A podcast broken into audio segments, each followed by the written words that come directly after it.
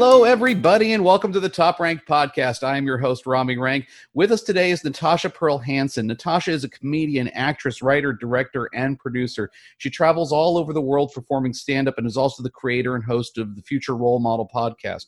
Natasha's first comedy special, I Was Supposed to Get Married Today, is going to be dropping very soon, and it's an absolute honor to have you here today. How you doing, Natasha? I'm doing good. I'm I'm good. It's so good to see your face. It's good to see yours too. I mean, nobody's going to see our faces in this thing, but it's very good to see yours. It's been, it's been know, a long time. It really I have to admit, so this interview is actually one of the hardest ones I've ever prepped for because you've got so much going on as far as life and career from, you know, series to books to your stand up, you know, that we're not going to be able to cover everything. So I just want to do like the big broad strokes. And so to start, let's just start at the very beginning. And you've sure. attributed the start of your comedy career to when you were 14, your high school ambassador to Europe, and you did all of this journaling on the trip. Now, it, it basically just funny stories of what had happened. But had you journaled before, or was this just you just started doing this? No, that was such a specific. You know, you look back on these different moments of your life that are very defining. That trip. Um, I wanted to go on this trip so bad. My cousin had done it a couple years before in Australia. It was a student ambassador program. You had to submit and get accepted, and I did. I was straight A student, and my family didn't have the money to send me. So in order to go, I had to get up this I was in 8th grade the year before I went. I had to get up and feed veal calves here in Wisconsin where I'm currently quarantined and uh, do that before school when it was pitch black out and I had to earn all the money myself. It was like forty five hundred dollars I needed to go. Um, yeah, so I I really put some work in. So it was the first really amazing experience I had ever had. My first overseas experience, and I earned it myself. So when I got there, you know, I I was kind of like this amazing let loose kind of time for me for the first time in my life. I was 14 and they handed us these little notebooks and they were like journal journal your experience. And I, I didn't know what that meant. I had never really kept a diary or anything. So i was staying up every night and writing like 10 20 pages to the point that every roommate that i kept getting randomly assigned would start reporting me to the chaperones and be like natasha writes a lot. And i was writing very detailed stuff about the day and yeah. This sounds like serial killer obsession level of writing every night. I mean like yeah, i like loved it. with your notebooks I, and everything like. I had no idea. I mean i'd always been a very studious you know when you give me a task i'm very thorough. Um, but i didn't know how much i was going to find my voice on that trip because instead of writing about the very normal things like today we went to the basilica of st peter and blah blah blah i was writing about like meeting people and language barriers and relationships and pranks we would play on each other because we were 14 right. And um halfway through our trip our chaperones collected those journals just to like see if we were do it, and, and I almost I almost got kicked off the trip because I was writing about some of the crazy stuff we were doing, which was just 14 year old kind of stuff why would they kick you off just for writing what's what's going on and what's in your head? Like that, that's a little extreme. Well, they they sat me down and it was four chaperones and 32 kids. So imagine. Okay. And they um they were they were put they were taken aback by the fact that I wasn't writing about the art and this architecture and I remember sitting across from them and having this really vivid thought of like, why would that upset you? Where we learn all this kind of stuff in history books, like it should really be the interactions with right. the people. Those can't be documented. Those can't be replicated. Yeah, and I learning and about I, life now.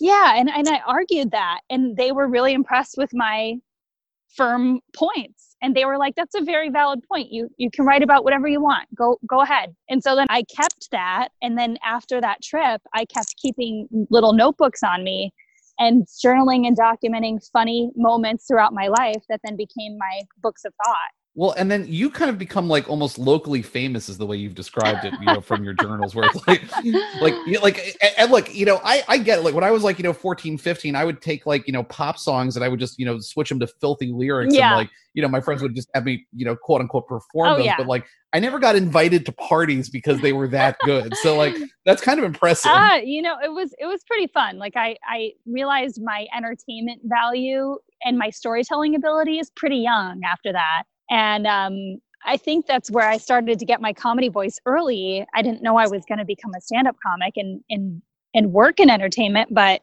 it was very clear from an early age I was a documented storyteller. Like you know, became easy for me once I started stand up to realize that I was going to be myself on stage 100% and really tell genuine stories based on my life. But you didn't take, you know, the the stand up path immediately no. because, you know, from what I understand, you you went to University of Minnesota, you go in pre-med mm-hmm. and then you take a very hard left turn, move back home and save up so that that way you could, you know, go to Second City and learn improv. Yes. So that okay so what barrier in the road was there that you just swerved off to go do this because that's a really it's a big, big jump. jump. yeah um yeah i mean there was a number of things i was I was, like I said, I was a straight A student. So uh, the pre med thing just seemed the right choice. I, w- I, w- I loved science. I loved math. I was so good at both of them. And so I like aced biology, aced all this stuff and and watched a couple videos in some of my medical classes that really grossed me out. I was like, "Oh, I don't know if I like this blood and guts stuff." Um yeah. but I was also a theater minor. I had never done i had been in dance my whole life and and done um, i was a teacher's assistant for a speech class in high school. So i would do the speeches for all the students before they'd have to write their own. Um, mm-hmm. so i was really comfortable performing but i didn't think it was an actual path you could go down. And so i secretly was taking a theater minor. I didn't tell any of my friends um i and so i had all these did you like wear a disguise when you went down well, there i mean it was knows? university of minnesota like 50000 kids nobody's you know i i would tell them i'm when you're going to class you just go to class you know nobody really is like let me let me hear about your biology test you know nobody cares um yeah. so uh so i discovered theater kids and part of it i liked and part of it i was like flabbergasted by how weird the experience was. Like I had never been surrounded by theater kids like that before and how I thought I thought medical students were serious, but theater kids were like serious. Oh, and yeah. so oh, yeah. I was doing a lot of comedic pieces in those classes and the kind of the culmination of the two was when I had seen that video um, about, you know, breakages and and bad injuries and we were gearing up for summer break and then I I had forgotten to prep. I was preparing for a big final in one of my um, science classes, and I forgot to write an entire speech for my Shakespeare class. And they were alphabetically calling us up to do our speeches by last name. So that day, I got to lecture hall, and in front of 300 people, they called H's. Right. So I had to go up and deliver this speech about a Midsummer Night's Dream, and I made up the whole thing. I'm I winged it. How'd you do on that? awesome. And that's what I'm getting to. Like my my um professor came up to me after and she yelled at me like pretty fiercely for what felt like about a minute, but I'm sure it wasn't very long. And she was like, You don't mess with Shakespeare. Essentially, she just kept saying that over and over again.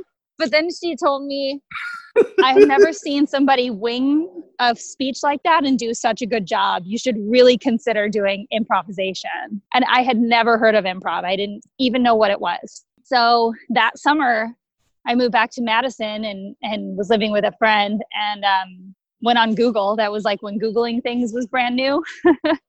And I Googled improv and I saw that Chicago Second City had the biggest improv in the country and it was like a really close drive. And so I started taking classes. So when you want to go to like Second the, City, I mean, do you just go and sign up or do you have to audition to get into it? Like what what is that process? Because yeah, th- that's so like a lot of huge people there, to come out of Second the training City. Center you know, including huge you there now. Yeah. So it, I, I don't know how it works. I'm sure there's different entry points. When I when I went, there was two entry points. There was straight up A through E level classes, which were five essentially short terms. Uh, I think there are like eight or 10 weeks or something a piece.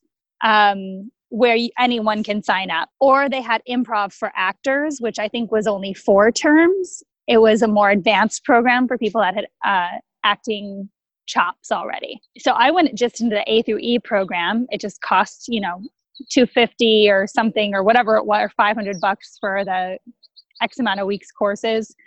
And so you go through the course, whatever, it, it, either it's improv for actors or the A through E program. when you get through that, then you can audition for conservatory. Conservatory is the program that allows What's you to get to the upper tier classes. So conservatory is kind of the it's like a full year to year and a half Okay. program where you have different directors that you cycle between and you work on writing with a core group of people what your SNL is going to be, what your 1 hour showcase is going to be. Got it. And now let me ask you, because you know, obviously, eventually you end up in the stand-up. But did you like that type of you know collaborative and creative environment, w- working all together? Oh, yes. Yeah. I mean, improv is weird. It's super weird. I mean, you can you can play, you can be like and when I was younger, my sense of humor is much more sophisticated now, but of course when I was younger, I loved wacky shit. I mean, I really liked weird characters. I I thought of the most bizarre things and I would just write them as sketches because you had there weren't rules. Um, you know, I'd I'd be out all night. My conservatory class was on a Saturday. I'd be out all night on a Friday. I'd come hungover, like telling stories about the night before and like work them into routines. And it was just a whole thing. Um, but uh, I loved the support. I'm really close friends with like everybody that I was involved with in that That's great. program. So, So then, why leave mhm. improv? Why, why move to stand-up comedy? I actually wasn't necessarily planning to, but I've never been the type of person that had a A to B to C goal path. Like I've always kind of built out my career like a sphere. so I give myself a lot of options on a giant ever growing surface area. And so I never um I never was like if I don't make out on SNL, it's curtains for me, curtains. Right. You know, it was more just like let's see what happens. I got offered some writing programs. I started did my first directorial comedy play during that time. And um I was intimidated by the idea of stand up. I actually met a stand up comedian bartending across from Second City and he skipped out on his tab, but he had already left his number because he was trying to hit on me. so I had called him and he was in town. Was he bright. Because like skipping out on the tab and leaving your number is not a like that's like I that's a pretty bad combination, right? I know. I still I I still laugh about it to this day. I haven't seen him in years, but he's still out in the you know comedy comedy ethos somewhere. And um, he basically told me how to write up a set, and I said, "Well, you almost cost me a bunch of money, so I'm going to come to LA, and you're going to let me sleep on your couch, and you're going to get me a spot on it's a, a comedy club." And so I did. My first time on stage was 10 minutes at the Jon Lovitz Club in LA. So how did that? How did those first ten minutes go?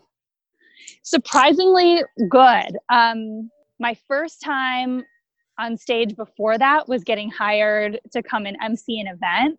And it was then that I realized that you you can't just be thrown into that. MCing is really hard. Wrangling people is really hard. And so I was actually really intimidated to go to LA, but I, I lived in Chicago at the time.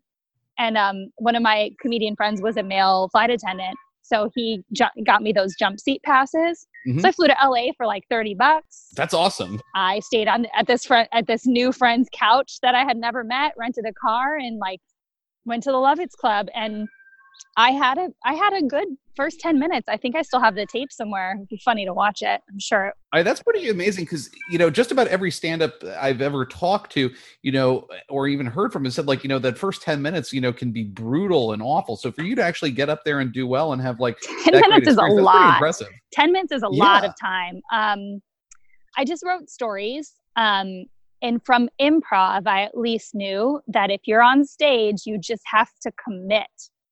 Like you couldn't get on stage and start talking about something and then decide to give up on it halfway through or decide to stop caring about it or Right. throw it away.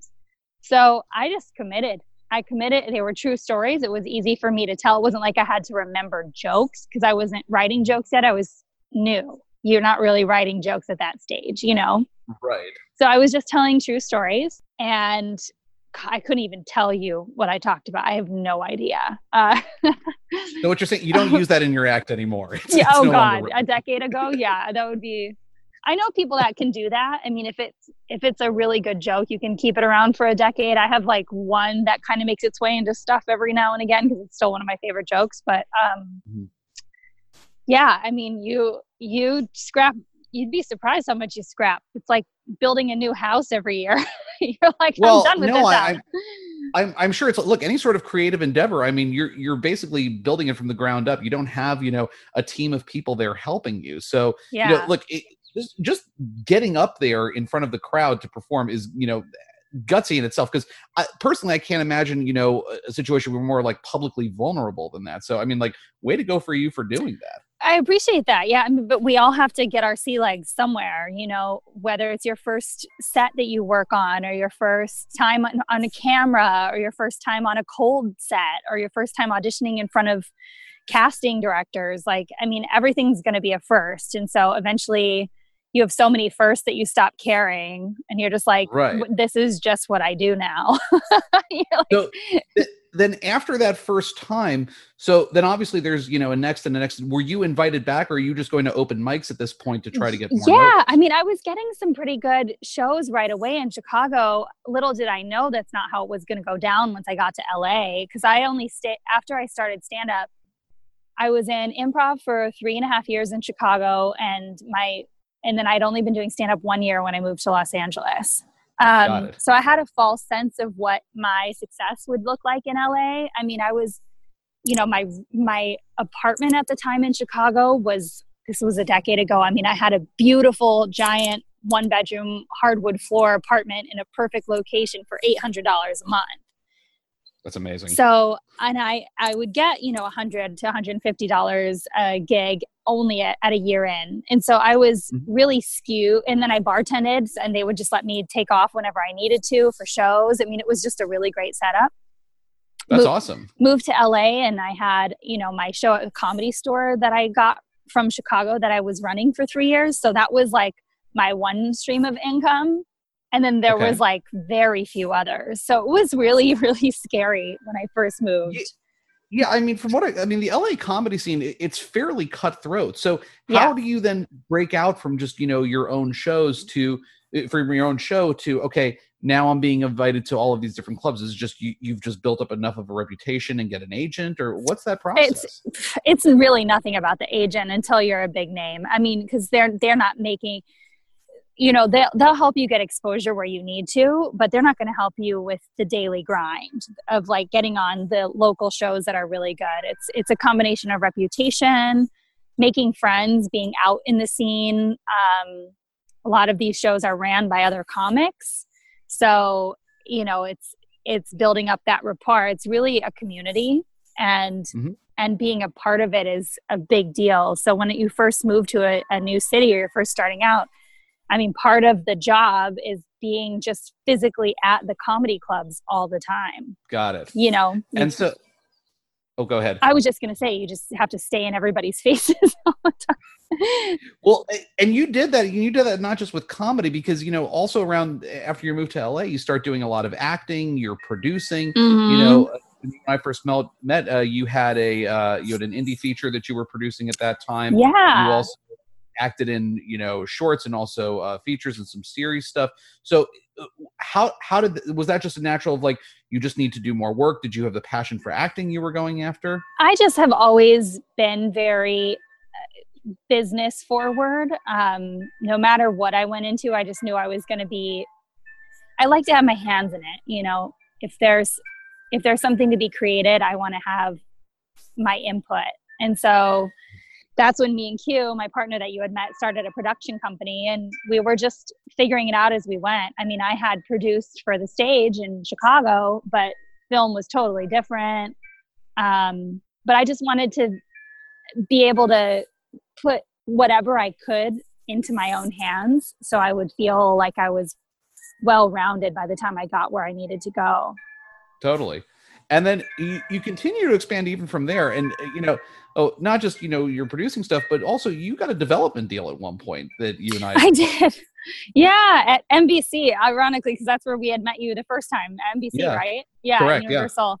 Yeah. um yeah i had been through actually a number of these types of things with different production companies with um, nbc and peacock productions.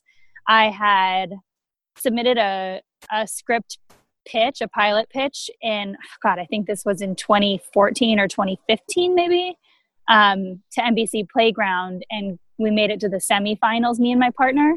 And that opened up a lot of doors because we were meeting directly with execs. And those people end up moving around to different pieces of the of the different networks. And so I got, you know, yeah, I was on a deal writing a number of different things for about two years. And they just don't, you know, it's where you learn a lot being in right. deals like that, that it's not going to be your end all be all. It's a really good process to go through because you realize there is a lot more than just having a contract somewhere. You're not guaranteed anything until it's already done and you have an air date.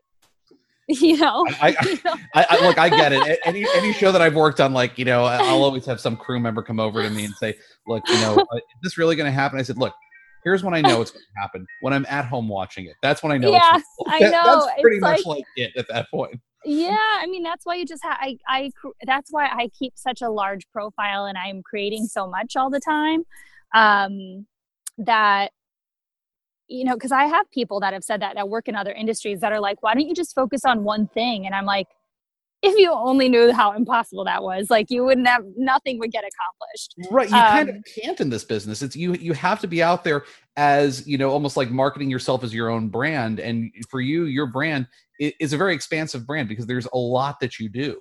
Uh-huh. Yes that's true. And i kind of look at it as a buffet. I'm like okay i if i am the chef of NPH Productions. Mm-hmm. Yeah, I, I like to just give a, you know, I like to be able to do a lot of things. And so I've really taught myself how to do a lot of stuff. I mean, I can, you know, and at this point, that's what makes me valuable. Now, when people want to hire me, they just trust that I can do I can do on camera, I can do behind the camera, I can have a I can do directives, I can do, you know, shot lists, I can do a lot of things which is awesome. And now, one of the other things that you did, and this one went very viral, was your articles for Men's Health.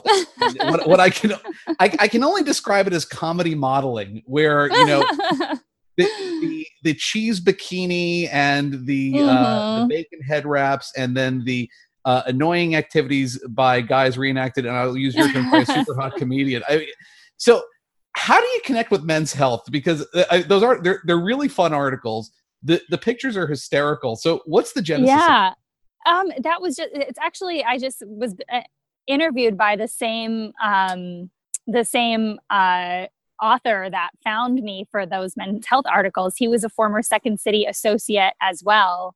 Mm-hmm. Named Eric Spitznagel, and he just interviewed me for Billboard magazine, um, that uh, the magazine that came out in April. Nice. Um, he was um, a head editor i forget what his exact title was for um, men's health. And so me and my ex-fiance had shot these pictures thinking they were funny and put them out into the social media world. And he hit me up and said we want to run these. We, we want your your humor behind it. Would you write articles? And we just worked out a deal and i did a number of those. And then a couple other magazines started working with me because of that and um, it was just kind of a fun way for him and I to work together too, because um, my ex is a photographer and very worked on very very high end photo shoots for large clientele and like Vogue and stuff for many years. So it was fun to kind of take that high end aesthetic yeah. and just make it weird. and like it, really non-pretentious you know? Yeah no it's definitely not what you expect when you think of modeling shots at all. No and and and that's what was fun about it for me and it was just in our living room so it was never like these big productive photos. It was just me putting on mascara and like sitting in the living room and we'd be like laying bacon on my head or whatever it was. Um so so and they usually only would take you know like 20 30 minutes to shoot and then we would just toss them out to men's health and they'd yay and a stuff and then i'd just write something that went along with the pictures they approved of. It was really fun.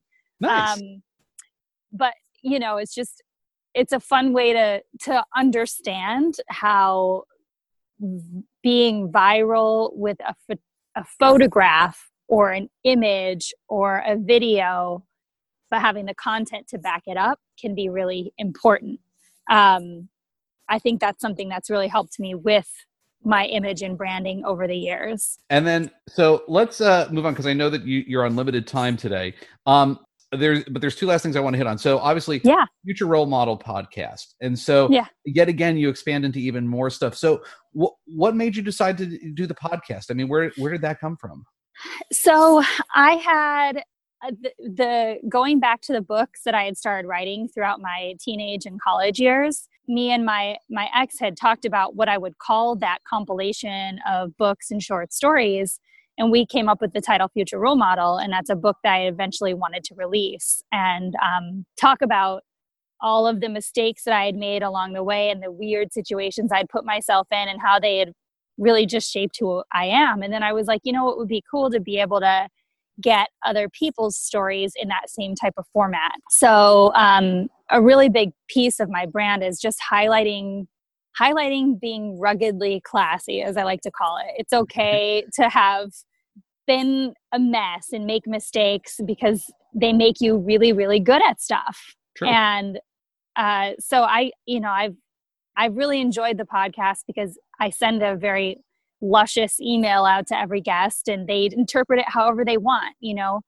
for the longest time I was just having comics on, and now I've expanded to athletes and photographers, and and um, now I have some directors and some other um, fitness instructors coming up, just to really expand the portfolio into people that are business savvy, that are very successful at whatever it is that they do, that are open and willing to talk about some of the terrible stuff that they've been through or done or choices they've made and and how it really made them awesome yeah, no, absolutely. I mean, One of my growing up here in Wisconsin, I can't believe I just thought of this, but it really says a lot.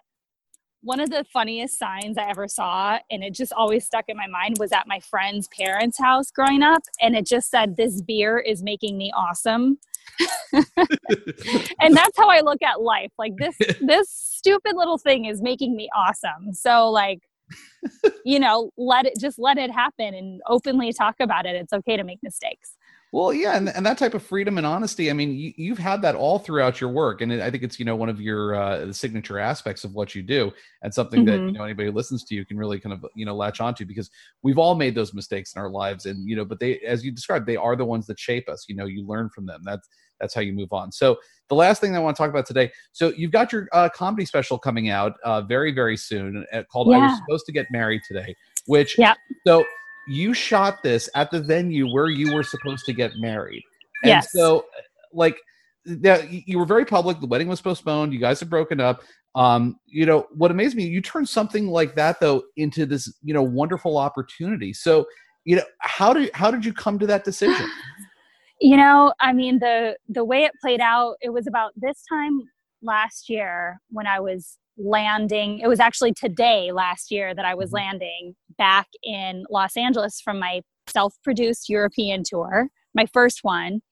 Whenever i whenever i really want something to happen i'll make i'll make it happen in some fashion and put it out into the ether that i want it to happen in a better fashion. And that's and like putting that out there got me my first um, armed forces tour last year which was the first overseas tour that i did that was produced by somebody else which was so relieving. Yeah. Um, so i got to go to europe twice last year before all this stuff blew up which is amazing.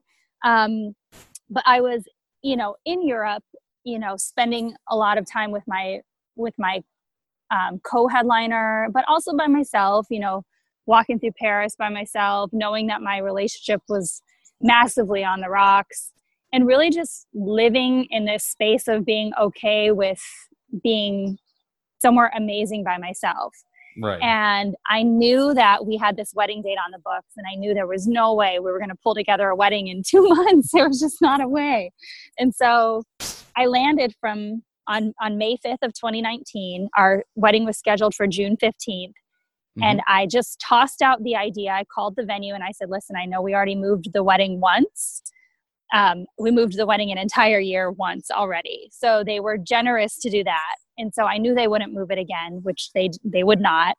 We were going to be in the hole like 10 grand in fees if we just didn't do anything with the space. And I was like, good Lord, if I'm not going to do that, I'm not going to just dump money down the drain. Right so I renegotiated with them and I said, listen, if I'm going to do this, if I do this bizarre thing, we give your venue some exposure, we draw up a new contract, would you knock the fee down? And I'd be like a venue rental fee. Um, they did. They cut like the fee in half for me, which was amazing. That's and incredible. then me and my director, who's incredible, he lives in LA, he just believed in me, believed in the idea. flew out to Madison, um, shot it with me. We just partnered 50 50 on it, covered the production costs. And um, I, once we came up with the idea, I had about three weeks before shooting it to prep. So I got to work writing some material specifically for that day that I could only try out at like a handful of shows. Um, and I released tickets to all of the people that were invited to my wedding that I knew had to save the date on their calendar.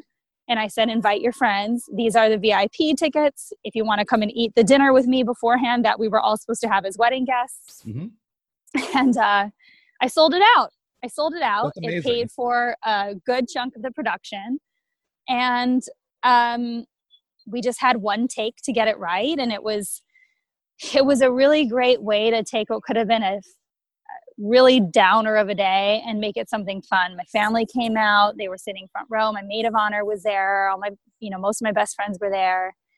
And to me it was just a way to be like it was a really good stamp of uh of me, of that essence of like all right, I'm not going to let this bullshit take me down. Like, yeah, I, I, mean, really, like, it, it's a very strong move on your part. So, I mean, kudos to you for that one. And uh, thank you. Oh no, you're very welcome. And look, I, I know I'm looking forward to seeing it, and I know we've run out of time today, so I just want to say thank you so much for joining uh, me here.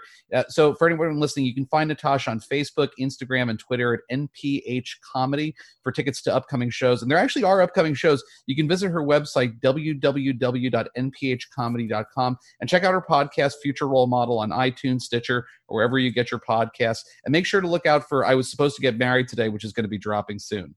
So thank you everyone for joining in today for the Top Rank podcast. If you have any questions or comments, I'd love to hear from you. So please email me at info at the toprankpodcast.com. Again, that's info at the toprankpodcast.com. Don't forget to subscribe so you don't miss out on any future episodes, and reviews and comments are always welcome. Thanks again, everyone. I'm Rami Rankin. Stay safe and healthy.